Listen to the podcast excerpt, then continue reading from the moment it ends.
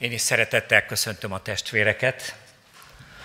Aztán így előre nézek, ott ül előttem egy lelki pásztor, mögöttem szintén egy lelki pásztor. Én meg itt vagyok a szószéknél, bocsánatot kérek ezért. Kedves testvéreim, 2 Korintus 9-ben Pál, érdemes elolvasni az egész részt figyelmesen, adománygyűjtésre, több mindenre, de főleg adománygyűjtésre biztatja a gyülekezetet, korintusiakat. Közösséget kellene vállalni a nélkülözőkkel, az Isten népével. Jeruzsálemi gyülekezet akkor meglehetősen nélkülözött.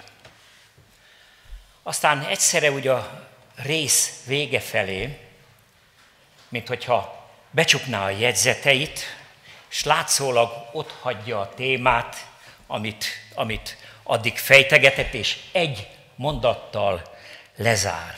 Ez az egy mondat így hangzik, hála legyen Istennek az ő kimondhatatlan ajándékáért.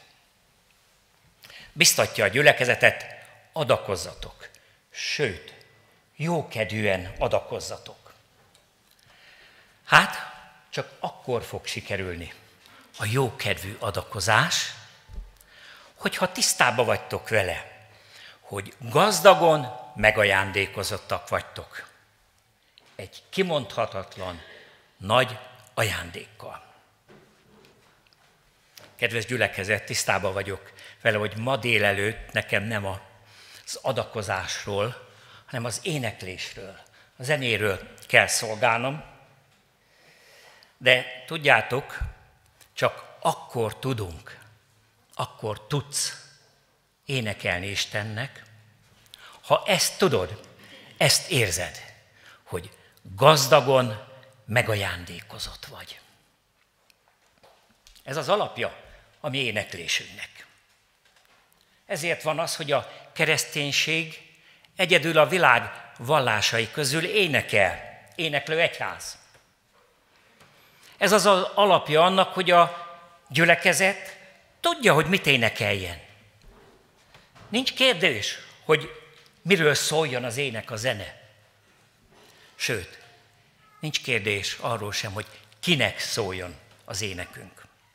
Szóval előre három pontról szeretnék én szolgálni. Ma délelőtt miért énekelünk, kinek énekelünk, és mit énekelünk.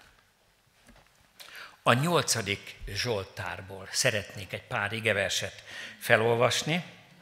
Dávid Zsoltár ez. Az a kérésem, hogy álljunk fel, és egy kicsit gondolatban álljunk ott Dávid mellett, aki úgy látjuk, hogy szinte írja, írja a papíruszra, nem tudom mire érte, írja a papíruszra a Zsoltár szövegét, és kövessük. Készül a Zsoltár. Nyolcadik Zsoltár. Ó, Urunk, mi Urunk, mi felséges a Te neved az egész földön. Az égen is megmutattad fenségedet. Gyermekek és csecsemők szája által is épített hatalmadat ellenfeleiddel szemben, hogy elnémítsd az ellenséget és a bosszúállót. Ha látom az eget, kezed alkotását, a holdat és a csillagokat, amelyeket ráhelyeztél, micsoda a halandó, mondom hogy törődsz vele, és az ember fia, hogy gondod van rá. Kevéssel tetted őt kevésbé, kisebbé Istennél. Dicsőséggel és méltósággal koronáztad meg. Úrá tetted, kezed alkotásain. Mindent a lába alá vetettél. Foglaljunk helyet.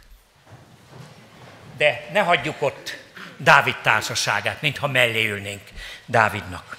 Írja a Zsoltát, és lassan elkészül a szöveg. Dávid kiállhatott volna a nép elé, és hatalmas hangon elszavalhatta volna ezt a verset, ezt a szöveget.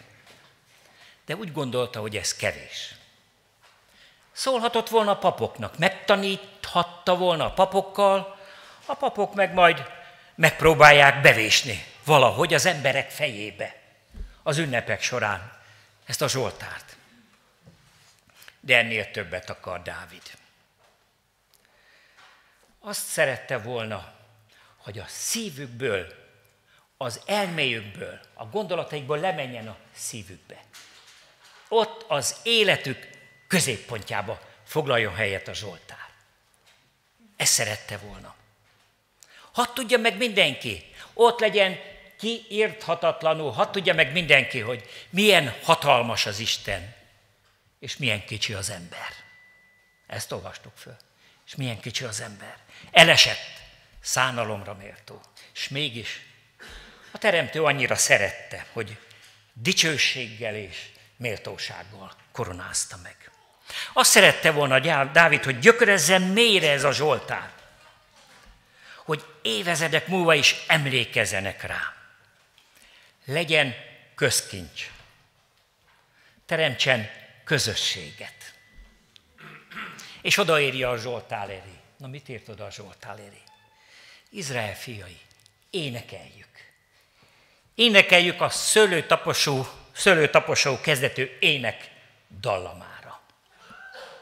És a zene és a szöveg csodálatos egymásra találásából megszületik az Istent dicsőítő ének.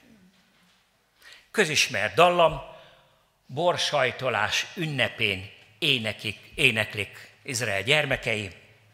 Azt mondja Dávid, töltsük meg új tartalommal. Legyen új ének. Énekelj, Izrael. Cantate, mondta volna, ha tudott volna latinul. Legyen ez mindig egy elővehető kincs. Megtanulják a fiaitok, leányaitok. Mert ezt nem elég elmondani. Össze kell állni kórussá, és együtt kell énekelni, együtt kell dicsérni az Urat. Mi felséges a neved az egész földön, az égen is megmutattad fenségedet. Kedves testvérem, érezted már néha, hogy önmagában az emberi szó kevés az érzelmeink kimondására? Többet szeretnénk kifejezni. Bárcsak lenne egy olyan nyelv, ami ki tudná fejezni fájdalmaimat, köszönetemet, a hálámat Istennek sóhajtotta körülbelül ezer évvel ezelőtt Szent Bernát. Bár csak lenne egy ilyen nyelv. Énekeljünk, mondja Dávid. Énekeljünk. Adjuk össze az emberi szót és a zene ajándékát. Énekeljünk együtt egy olyan kórusban, amikor mindenkinek a hangja fontos ahol mindenkire szükség van. Nincsenek fontos és kevésbé fontos hangok. Tudod, mi a lényeg, testvérem, hogy te is ott légy abba a kórusba. Ott légy, te is mondd az éneket.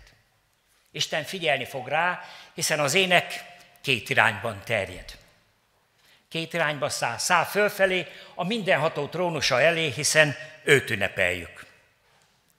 És száll a körülvevő világ felé. Felők szóljon, mint egy meghívó, mint egy meghívó. Meghívjuk az Isten dicséretére, a világot. De legyen ebben az énekben bátorítás, tanítás, szeretetünk kifejezése a testvéreink felé. Tehát nem mindegy, hogy mit énekelsz, nem mindegy, hogy hogy énekeled, és főleg nem mindegy, hogy hitelesen tudod-e tenni ezt az éneklést. Mit teszi hitelessé? Azt, hogy lélekkel énekelsz, vagy zenélsz. A lélek tölti meg igazán tartalommal. Akár organán játszol, akár énekelsz. A lélek. Az éneklés egy különös műfaj. Különös művészet, mondhatnánk így is, bár nem baj, egyáltalán nem mindig művészi módon éneklünk, nem az a lényeg. Különleges művészet, mert nem kell hozzá anyag. Nincs szükség kőre, amit kifaragjon egy szobrászművész. Nincs szükség egy festővászonra, festékekre, amire felviszi az elképzelést, a festő, festővászonra fölviszi az elképzelését a művész. Az ének, a zene lélektől lélekig száll. Kimarad az anyag. Az én nagynéném, egész pontosan nagy nagynéném, Egész életét végig énekelte. Egész életét. Biztos vagyok benne, hogy az a 80 év, amit végig énekelt, abban három hangot nem sikerült a hangján egymás után elénekelni. Úgy, ahogy az énekíró azt elképzelte. De tudjátok, az élete mégis egy magasztalás, magasztalás volt. Én bennem nagyon úgy van. Az ő élete egy magasztalás volt. Ami a hangból hiányzott, az ott volt miben? Ott volt a lélekben. Ami a hangból hiányzott, ott volt a lélekben. Persze ez nem azt jelenti, hogy az énekkar is így áll össze, de, de azért ezt, ezt jó lenne, ha megegyeznénk. Lélekkel éneklünk. Lélektől lélekig. Hála legyen az Istennek kimondhatatlan ajándékáért. Tegyük hozzá, mert tudjuk mindannyian, hogy mi ez a hihetetlen nagy kimondhatatlan ajándék. Jézus Krisztus. Más szavakkal, szívből köszönöm, Uram, az életet. A gyülekezet és az énekkar most énekeljen együtt.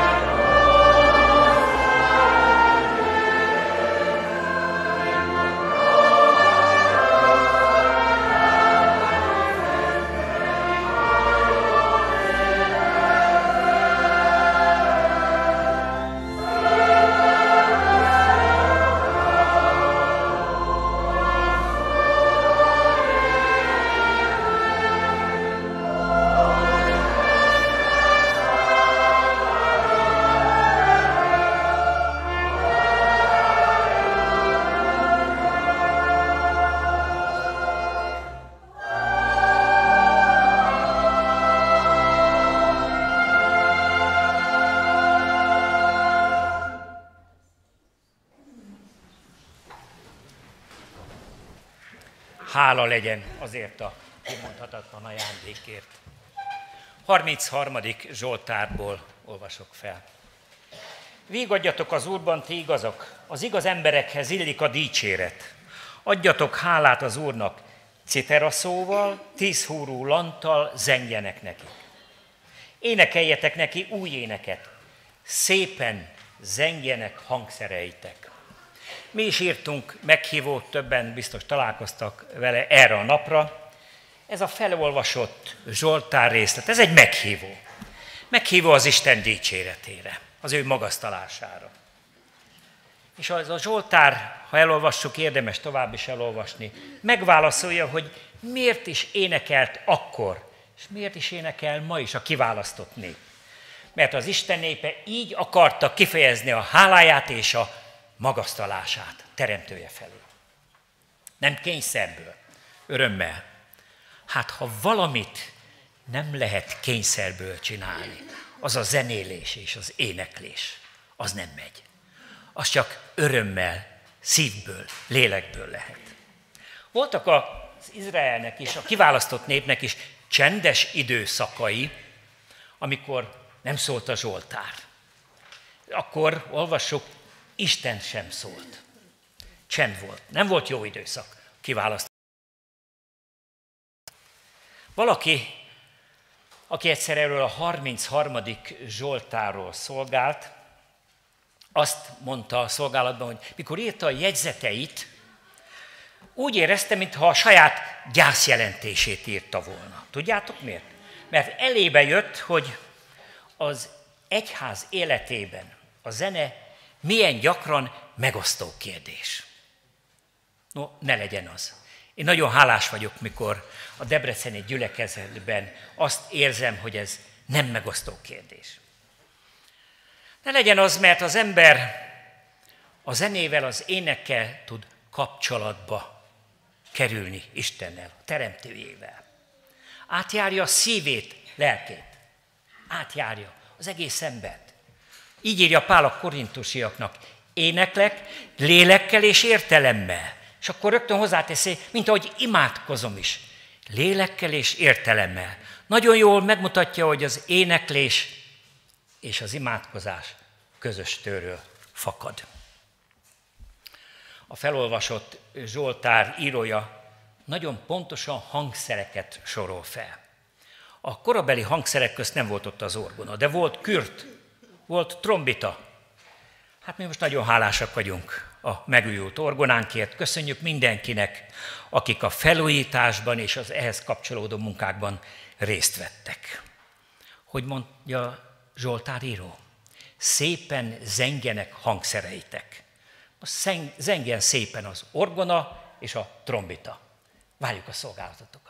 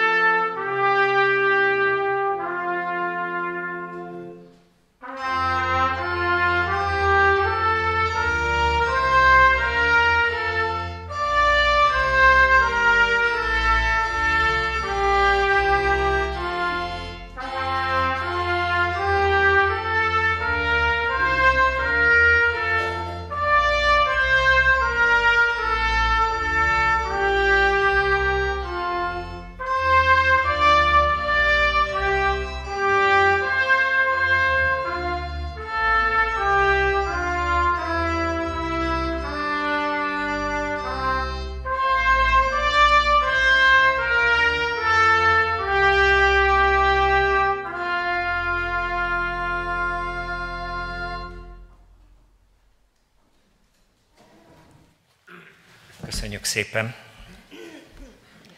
Miért énekelünk? Egy 2000 évvel ezelőtti különös kórusra szeretném felhívni a figyelmet. Jézus és a tanítványok. Nem sokat talán egy-egy mondatot írnak erről az evangélisták, Márk és Máté említette meg. Az utolsó vacsora már megtörtént, és énekelni kezdenek. Máté ennyit ír. Miután elénekelték a zsoltárokat, kimentek az olajfák hegyére. Hogy mit énekeltek? Erről viszonylag többet tudunk, mert a húsvéti rituálé pontosan megszabta. A 113-tól a 118. zsoltárokig, ez hat zsoltár. Az úgynevezett hallél zsoltárok, később ebből a szóból alakult ki a halleluja szó. Ezek a zsoltárok voltak a rituáléban, ezt énekelték. A dicséret és a magasztalás zsoltárait. Különös ez a kórus. Ott van a világ megváltója. Ott van az elején talán Judás. Aztán elmegy, ott hagyja őket, intézi azt, amit elkezdett. És ott van a 11 tanítvány. Mennyire különböző emberek, ennél különbözőbbet el sem lehet képzelni. Péter, a lelkes Péter, akinek fogalma sincs, hogy mennyi gyengeség is lakozik benne. Ott van János, a szeretett tanítvány. Jakab, az ő testvére, aki elsőként lett mártír a tanítványok között. Vagy éppen a kételkedő Tamás, aki talán végül ő vitte el, talán legmesszebb az evangéliumot. Hát erre mondhatjuk, bár csak férfiak énekelték, hogy ez tényleg egy vegyes kar. Ez egy vegyes kar volt. Zenga 118. Zsoltár. Adjatok hálát az Úrnak, mert jó, mert örökké tart szeretete. És beszélgettek is eközben. János apostol emlékszik rá, ő érzékeltető, hogy Péterből szinte kibukik egy kérdés. Hová mész, Uram? Nem értette, hogy hova tartanak, de valószínű, leginkább azt nem értette, hogy az események hová tartanak. Jézus megválaszolja, ahová én megyek, oda most nem követhetsz, de később majd követsz. És zúg a Zsoltár tovább. Nyomorúságomban az Urat hívtam segítségül, az Úr meghallgatott, tágas térre vitt engem. Ezt énekli a Golgotára tartó Jézus a tizenegyel. Akik közül János kivételével mindenki mártírhalált halt. Velem van az Úr, nem félek. Ember, mit árthat nekem? Éneklik. Azon az estén ott volt a liturgiában a 113. Zsoltár is. Legyen áldott az Úr neve most és mindörökké. Napkelettől napnyugatig dicsérjétek az ő, az ő nevét, az Úr nevét. 1500 évvel később, napkeleten, Japánban, távol keleten, ugyanezt a 113. Zsoltát énekelték a halálba menők, akik a hitükért vállalták a vértanúságot. Ki hasonlítható Istenünkhöz, az Úrhoz, aki magasban lakik, és a mélyben néz az égre is, és a földre is. Fölemeli a porból a nincs telent, és kiemeli a szemétből a szegényt. Miért énekeltek 2000 évvel ezelőtt és 500 évvel ezelőtt a vértanúk? Mert az éneklés erőt ad attól kapja az éneklő az erőt, te is, kedves testvérem, és én is, attól kapjuk az erőt, akinek éneklünk. És egyben megválaszolásra kerül az a kérdés is, hogy kinek énekelünk. Az ének, a Zsoltár Istennel köt össze. A keresztény ember tudja, nagyon jól tudja, hogy kinek énekel. És végül mit énekeljünk. Forduljunk Pálhoz, legyen ő most a mi énektanítónk. Kolossé 3.16. A Krisztus beszéde lakjék bennetek gazdagon úgy, hogy tanítsátok egymást teljes bölcsességgel, és incsétek egymást zsoltárokkal, dicséretekkel, lelki énekekkel. Háladással énekeljetek szívetekben az Istennek. Kedves testvérek, nehogy valaki azt gondolja, hogy ez az igevers a vasárnapi istentisztelethez instrukció. Nem. Ez instrukció a mi életünkhöz. A hét minden napjához, az év minden hónapjához. A Krisztus beszéde lakjon bennetek. Érezze otthon magát. Ne albérletbe legyen ott, ne ideiglenes szálláson, lakjon ott bennetek. És még két nagyon rövid szóról szeretnék ez igevers kapcsán szólni. Úgy, hogy. A Bibliában nincs egyetlen egy felesleges szó. Mindegyiknek funkció van. Az úgy, hogy elválasztja a mondat első és a második felét, és kapcsolatot teremt a mondat két fele közt. Csak azt tud dicséretet énekelni, háladással énekelni, akiben a Krisztus igéje ott van. Mondja ez a mondat. De van egy másik értelmezés. Számomra ez talán még többet mondott. Hogyha tanítjátok egymást isteni bölcsességgel, ha intitek egymás zsoltárokkal, dicséretekkel, más fordítás szerint himnuszokkal, lelki énekekkel, ha háladással a szívetekben énekeltek, akkor és csak akkor lakik bennetek a Krisztus beszéde gazdagon. Olyan gazdagon, hogy kicsordul. És aki így, él, így éli az életét, az már abba a kórusba tartozik, amely Jézus Krisztus vezetésével ment a Golgota felé. Ő benne már ott van a Krisztus beszéde gazdagon. Ő már kész áldozatokat hozni.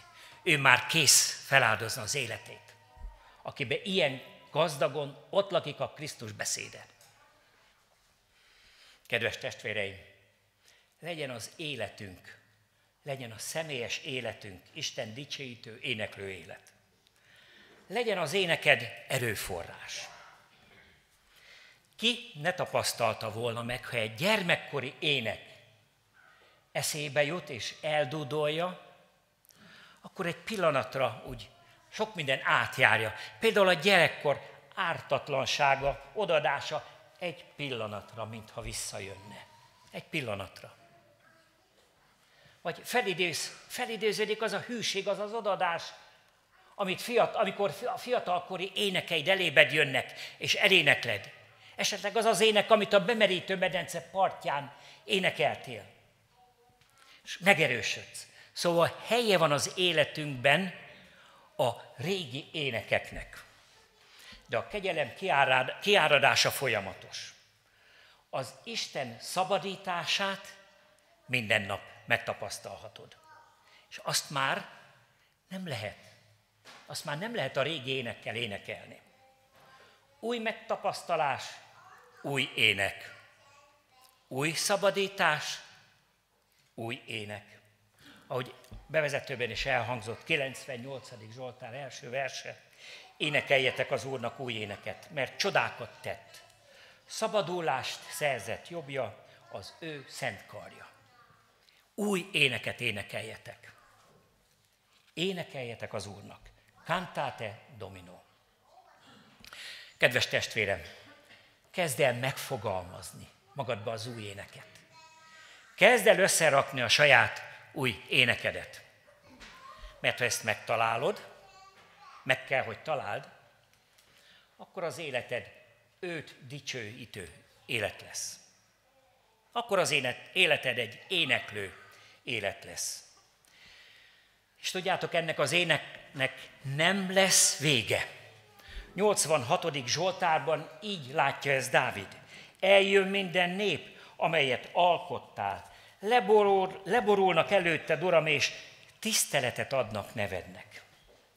János apostol még többet látott ebből.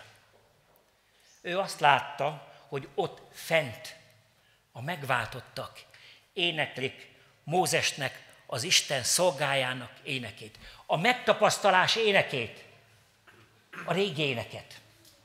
De azt is hallotta, hogy éneklik a bárány énekét, a csodálatos új éneket.